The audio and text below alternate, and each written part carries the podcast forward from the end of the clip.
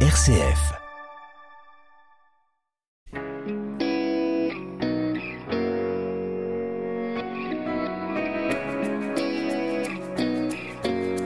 Bonjour à tous et bienvenue dans La foi en débat. Chaque semaine, on débat d'un pan de notre foi chrétienne. Aujourd'hui, on s'attaque à du lourd, la Sainte Trinité. Alors, vous enlevez la Trinité, bah, il reste plus grand chose de notre foi. Et pourtant, on n'y comprend pas grand chose. Hein. Un Dieu et trois personnes, c'est tout simplement pas possible pour nous. Alors on va essayer de lever un peu le voile sur ce grand mystère. Et puis on va s'intéresser à notre destin. On a parfois le sentiment que l'on a un destin qui nous attend, un plan à accomplir. Mais si c'est le cas, quelle est la place pour notre liberté? Eh bien on va essayer d'y répondre avec deux prêtres du diocèse d'Angers. La foi en débat, Raphaël Delacroix sur RCF Anjou. Bonjour Père Magloire Djabatossou. Bonjour. Vous êtes curé de la Madeleine à Angers. Merci beaucoup d'être avec nous. Bonjour Père Antoine Meunier. Bonjour. Vous êtes prêtre à Cholet et vous êtes en duplex avec nous depuis notre euh, studio à Cholet. Alors je vais vous raconter une petite histoire pour démarrer cette émission. Un jour, Saint Augustin se promène sur une plage pour méditer sur la Trinité. Tout à coup, il voit un enfant verser de l'eau avec un coquillage dans un petit trou. L'enfant lui tient à peu près ce langage. Je veux faire entrer toute la mer dans le trou que j'ai creusé. Mon pauvre enfant, jamais tu n'y arriveras, lui répond saint Augustin. Peut-être, lui dit euh, le petit enfant, mais cela me serait plus facile qu'à toi d'épuiser avec les seules ressources de la raison humaine les profondeurs du mystère de la Trinité. Alors, euh, Père Antoine, tiens, on va commencer avec vous. Euh, on perd notre temps là à essayer de, parler de ce sujet insondable, ou bien c'est quand même important d'essayer de comprendre les choses hein Eh bien, si on perdait notre temps à réfléchir sur la Trinité, alors le Seigneur ne nous l'aurait jamais révélé. Nous en parlons parce que Dieu le premier nous en a parlé et l'a donné comme un sujet de réflexion et de prière. Réflexion, c'est-à-dire que la raison, puisqu'elle comprend l'harmonie du monde et des choses, et évidemment peut rejoindre Dieu et comprendre ce que Dieu nous a révélé, puisqu'il nous l'a dit, c'est pour y réfléchir. Et puis à la fois, euh, cette Trinité alimente notre prière. Nous prions à la fois le Père, le Fils et l'Esprit Saint. Alors effectivement, c'est bien de, cela qu'il s'agit. Bon, on va essayer de, faire travailler un petit peu notre ciboulot. Alors, euh, Père Magloire, un Dieu créateur, un Dieu miséricordieux, un Dieu protecteur. Euh, tout ça, on le voit assez bien.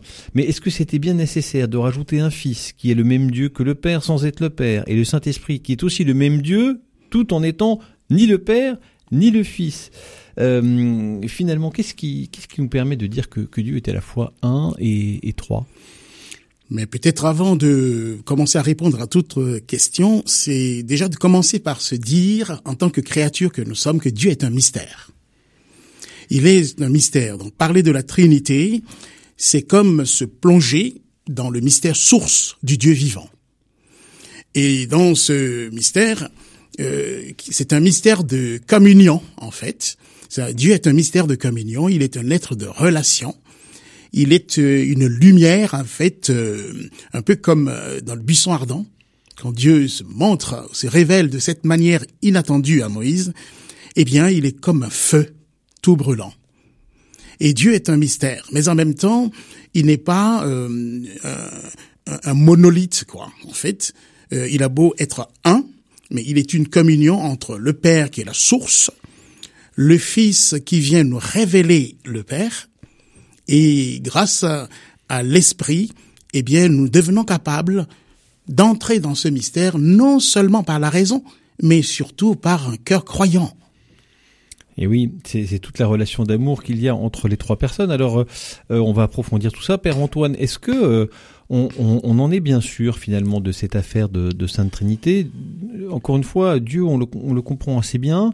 Euh, le Fils, est-ce qu'il est vraiment Fils de Dieu? Et l'Esprit, est-ce que euh, finalement il est bien différent finalement de... Euh, je sais pas, quand je parle de, de, de l'esprit du Père Magloire ou de l'esprit du Père Antoine, c'est bien euh, une seule personne. Là, c'est une autre personne. Il faut que vous m'expliquiez un peu. Oui. Euh, Est-ce qu'on en est bien tout à fait sûr? Eh bien, on, peut, on peut l'être de deux manières. La première, c'est cette révélation, c'est-à-dire le Christ lui-même nous dit qu'il est fils de Dieu. Quand il dit à plusieurs reprises ⁇ Moi, je suis ⁇ il, il reprend l'expression de, de- du Seigneur au Sinaï. Voilà, je suis celui qui est. Et il- dit qu'il est Dieu et qu'il participe à la vie divine. Lorsque le Christ ressuscite, il dit qu'il est de nature divine.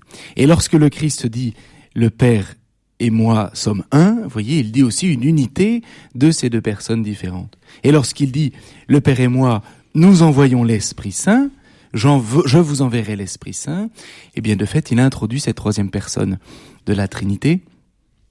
Et, et le deuxième argument, par la raison, comment on peut le comprendre? Eh bien, Dieu se révèle dans toute la Bible comme un Dieu d'amour. Dieu est amour. Comment l'amour pourrait exister seul? Mais il y a nous. eh ben oui, mais il était amour avant nous. C'est-à-dire que euh, euh, s'il est uniquement amour parce que nous sommes là, alors euh, son existence et son amour dépend totalement de nous. Et parce qu'il est amour, il est infiniment amour. Voilà, ça veut dire que euh, euh, comme l'amour n'est jamais seul, il, y a quelque chose de multiple et de parfaitement uni en Dieu. Et là, ce sont les trois personnes. Parce qu'il est amour, Dieu engendre de toute éternité Jésus-Christ, enfin, son- pardon, son Fils, le, le- le- Verbe éternel. Et parce qu'ils sont amour, tous les deux, il y a ce lien d'amour qu'est l'Esprit Saint, et donc qui vient des deux personnes, qui est échangé entre ces deux personnes et qui se répand dans les créatures que nous sommes. Dieu est amour, et donc Dieu est Trinité, c'est-à-dire signe d'unité, signe de communion, comme disait le Père Magloire, et signe d'amour. Alors, effectivement, la clé est sans doute là. Il y a quand même un... Il faut accepter que ça, nous, qui sommes des personnes, on, ne sait pas ce que c'est que être un être et, et- et deux personnes. C'est pas possible. Même quand on est marié et très euh, et très amoureux, euh, on reste bien euh, deux, deux personnes. Donc ça, je pense qu'il faut qu'on fasse une croix sur l'explication de un, et- un et trois. Par contre, peut-être essayer d'approfondir le. Oui, c'est une histoire d'amour en fait, tout simplement entre guillemets. Père Magloire. C'est tout à fait une histoire d'amour, parce que dans l'amour, d'ailleurs, quand nous regardons rapidement la réalité de l'amour, il y a donc l'aimant, l'aimer et l'amour. L'aimant, l'aimer et l'amour. On pourrait faire une analogie très rapidement avec la Trinité. Le premier qui nous aime, c'est Dieu, le Père.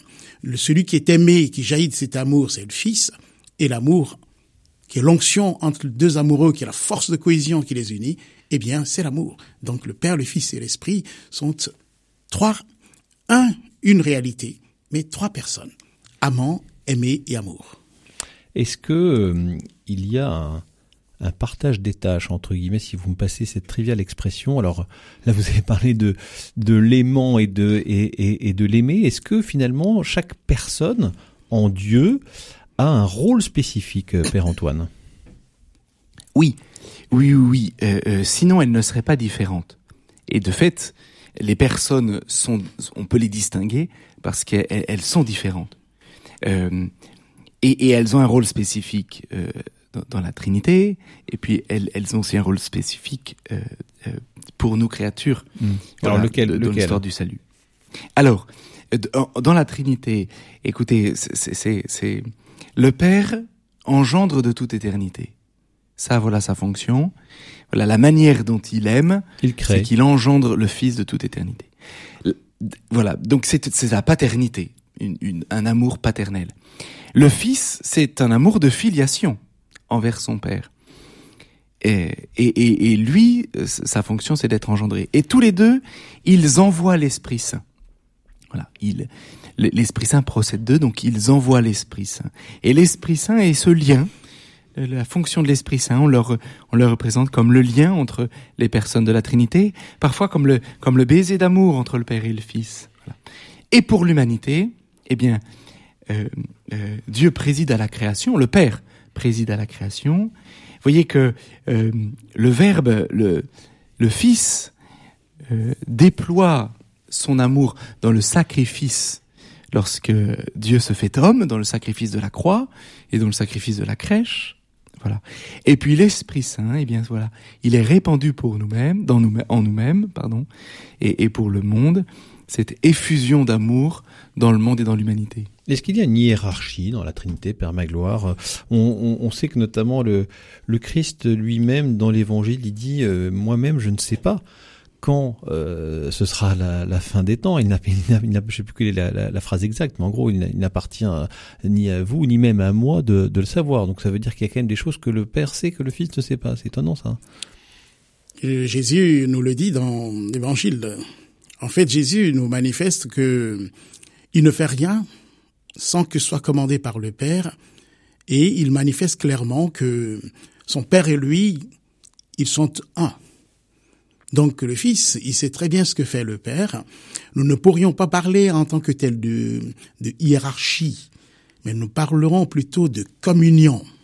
Évidemment, quand on parlera de hiérarchie, ce sera parce que nous voulons comprendre et que nous mettons en œuvre, bien sûr, l'aspect rationnel. À ce moment-là, on posera un premier, comme un second et comme un troisième. Mais dans le fond, ils sont, euh, voilà, complémentaires. Mais le Père est source.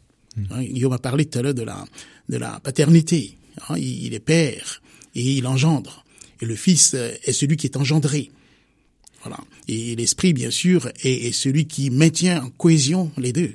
Mhm. Voilà. Alors, euh, ouais, c'est quand même euh, pas très simple euh, toute cette affaire. Père Antoine, pourquoi c'est si important dans notre foi. Euh, je crois que c'est un peu la, la, la, religion chrétienne est un peu la seule euh, qui, qui, propose, enfin en tout cas qui croit à cette à cette, cette tripartition de Dieu, si je puis parler comme ça. En tout cas, ce Dieu et, et ces trois personnes, pour être plus précis.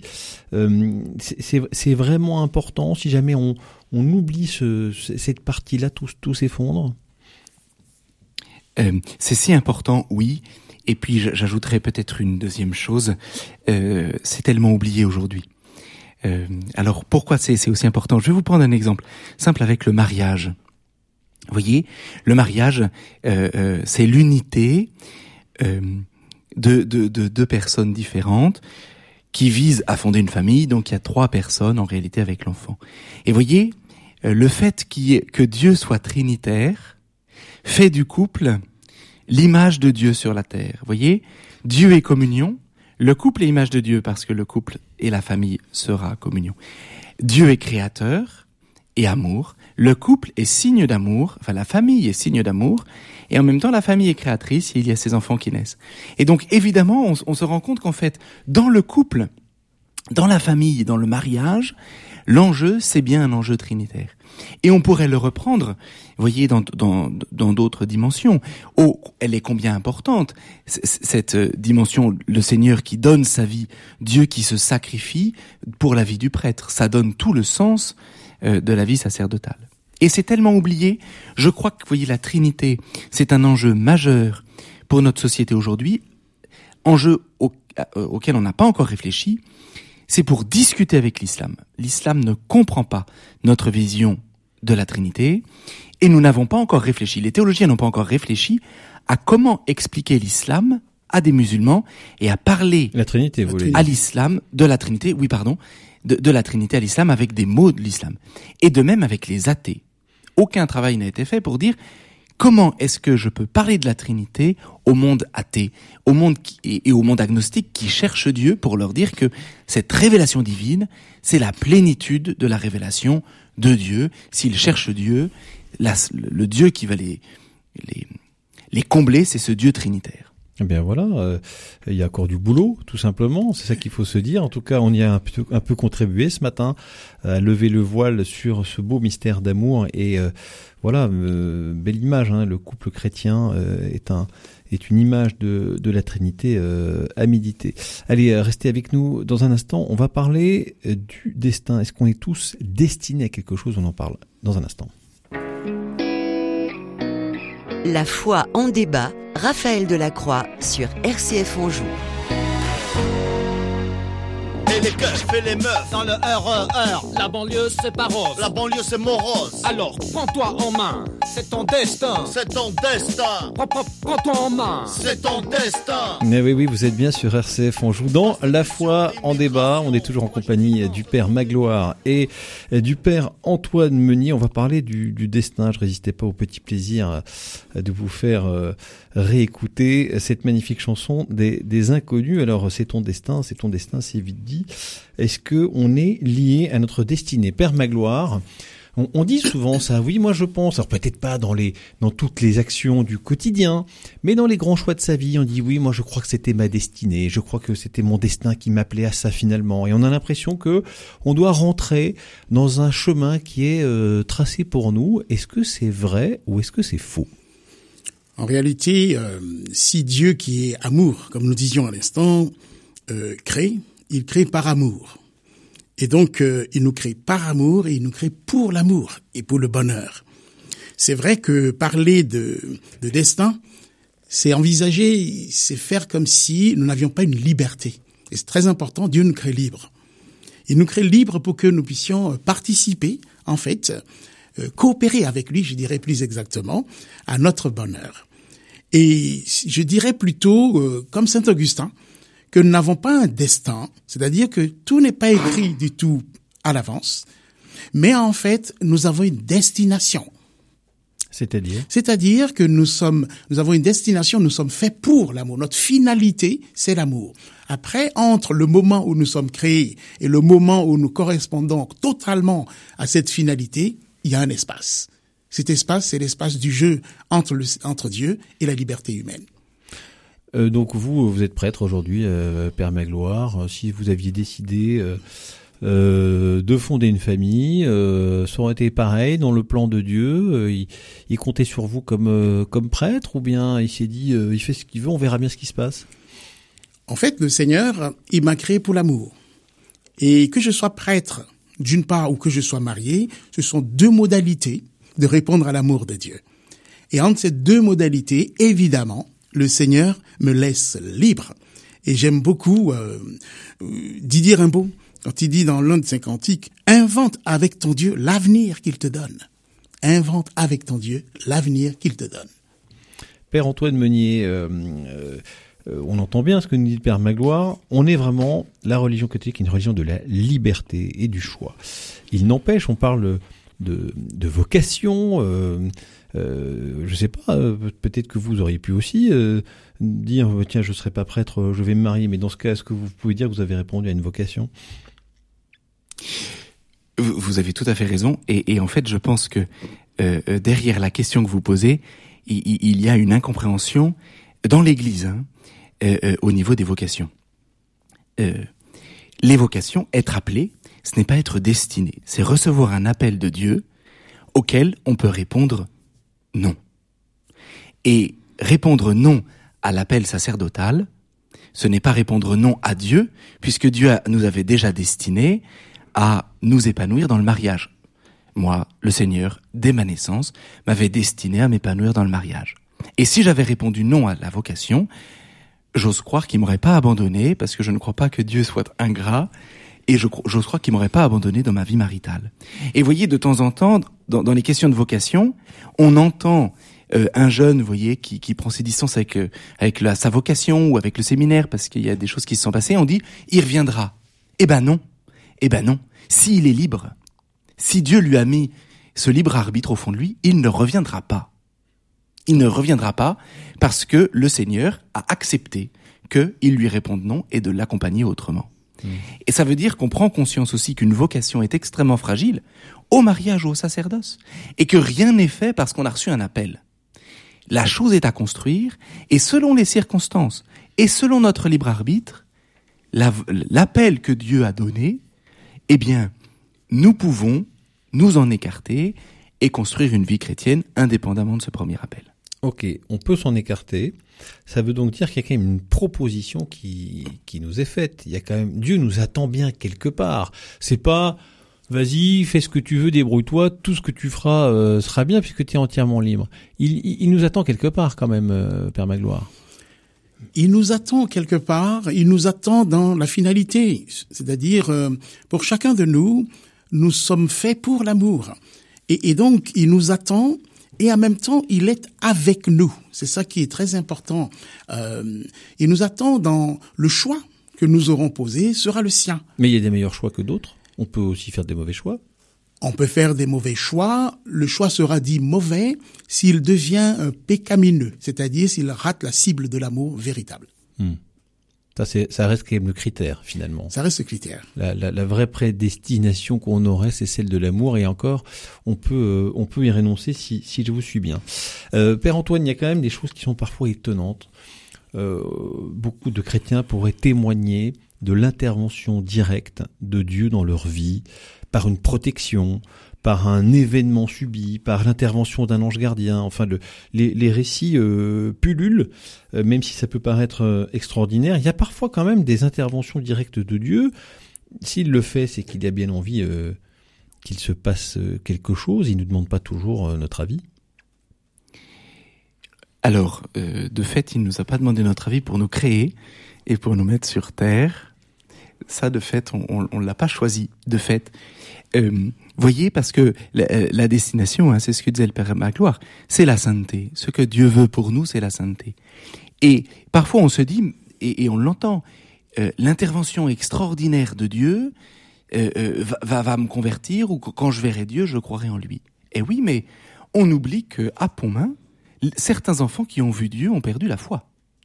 Et, se sont écartés du, chemin du Seigneur. On oublie qu'un des enfants de la Salette, euh, Mathurin, euh, n'a pas perdu la foi, mais, a eu une vie euh, qui n'était pas forcément conforme à tous les préceptes et à toutes les vertus évangéliques. Voilà. Ça veut dire que l'intervention divine ne détruit pas notre capacité de libre arbitre. Et j'aimerais faire une petite distinction ici. C'est celle que fait saint Augustin. C'est-à-dire que il nous avait donné la liberté. Avant le péché originel, nous avions la liberté. C'est-à-dire nous étions totalement libérés de toute contrainte extérieure.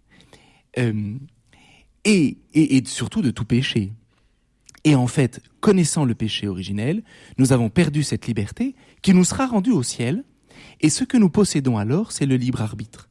Notre liberté s'est abîmée, notre libre arbitre est un peu handicapé et un peu claudiquant, ce qui fait que nous pouvons choisir le mal. Voilà. Mais notre libre arbitre s'épanouit lorsque nous choisissons le bien. La liberté, c'est pas faire n'importe quoi ou faire un choix. La liberté, c'est choisir le bien en toutes circonstances. Alors il y a une notion qu'on n'a pas abordée encore, euh, on a parlé de la liberté, on n'a pas parlé du hasard. Euh, alors là j'aimerais qu'on fasse un lien sur les quelques minutes qui nous, nous restent, Père Magloire, entre euh, bah, la, la, la, providence de Dieu, le bien qu'il veut pour nous, les, les, les bonnes conditions finalement euh, qui existent pour qu'on fasse les, les, bons choix, mais est-ce que le hasard existe? Les chrétiens disent souvent non, il n'y a pas de hasard, c'est la providence. Est-ce que c'est vrai ça? Bien, cela dépend aussi du, du point de vue dans lequel on se situe. Celui qui n'a pas la foi, euh, qui ne croit pas du tout en Dieu, il, ne, il dit par là qu'en fait, il ne veut pas que sa vie soit connectée à Dieu. Il le dit lui, mais ça ne veut pas dire que Dieu n'est pas connecté à lui. Mais en tout cas, le croyant, lui, sait que toute sa vie est dans les mains de Dieu. Et que Dieu fait tout concourir à son, à son bien. Donc, parler de providence, c'est simplement dire que Dieu pourvoit à tout ce dont j'ai besoin, voilà, pour ma sanctification. Et donc, parler de providence, c'est parler de cette euh, grâce de Dieu euh, qui vient pourvoir à tous mes besoins. Alors, le hasard, c'est peut-être ce que disent euh, certains dans cette belle formule. Pour nous, en tout cas chrétiens, on dirait que c'est c'est la manière dont Dieu voyage incognito dans mmh. notre vie pour nous rejoindre. Ouais, donc euh, Père Antoine Meunier, moi si je, quand j'entends le Père Magloire, il me dit bah non, il n'y a pas de hasard, il y a toujours la main de Dieu derrière, ce qui ne nuit pas à notre liberté, on l'a bien entendu tout à l'heure. Hein. Non, non, tout à fait. C'est-à-dire que l'enjeu du hasard, euh, le hasard ne crée pas l'harmonie. Le hasard crée le chaos. C'est-à-dire que si vous démontez une voiture et que vous mettez toutes ces pièces dans une boîte et que vous secouez la boîte, donc tout va s'entrechoquer selon la loi du hasard ou selon l'absence de loi du hasard, la voiture ne va jamais se remonter toute seule voyez, le hasard crée du chaos. Alors que le bonheur va se trouver dans l'harmonie. Lorsqu'il y a de l'harmonie qui se crée, de fait, c'est pas du hasard. Oui, c'est, Dieu. Parfois, on dit aussi, euh, le hasard s'écrit avec un D majuscule. Hmm. J'ai compris.